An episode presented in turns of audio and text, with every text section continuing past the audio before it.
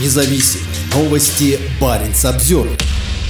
Из сбежавших от мобилизации в Россию вернулись менее половины. По оценкам прокремлевской газеты «Известия», в страну вернулись 40% молодых людей, сбежавших за границу после объявленной Путиным в сентябре 2022 года частичной мобилизации. Другие источники предполагают, что эта цифра еще меньше. Сентябрь 2022 года. За несколько дней после объявленной Владимиром Путиным мобилизации через северную границу в Финляндию и Норвегию уехали несколько тысяч молодых людей. В Европу убежали те, у кого была действующая шенгенская виза. Сотни тысяч из тех, у кого такой визы не было, начали выстраиваться в очереди на сухопутной границе России с Казахстаном, Монголией и Грузией. Билеты до Стамбула вскоре оказались раскуплены. Популярными у граждан России, не хотевших заканчивать свои дни на полях сражений на востоке Украины, стали и другие европейские страны, не входящие в шенгенскую зону, в частности Армения, Черногория и Сербия. По данным Росстата, в 2022 году Россию покинули более 668 тысяч человек. Однако статистика ненадежна. Власти манипулируют фактами, способными ослабить поддержку войны. К тому же, многие из уехавших не меняли место жительства официально. Во вторник «Известия» написали, что вернулись не более 40% релакантов. Газета также приводит данные рекрутинговой компании Headhunter, где долю вернувшихся оценивают всего в 26%.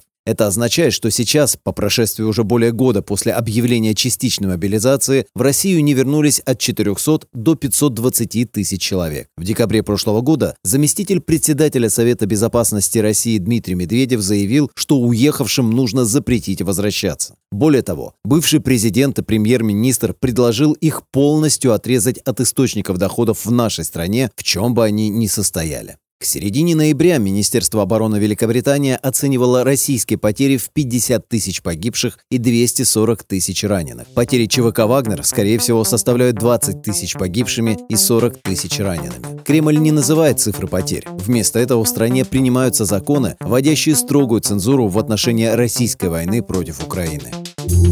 Парень Самсервер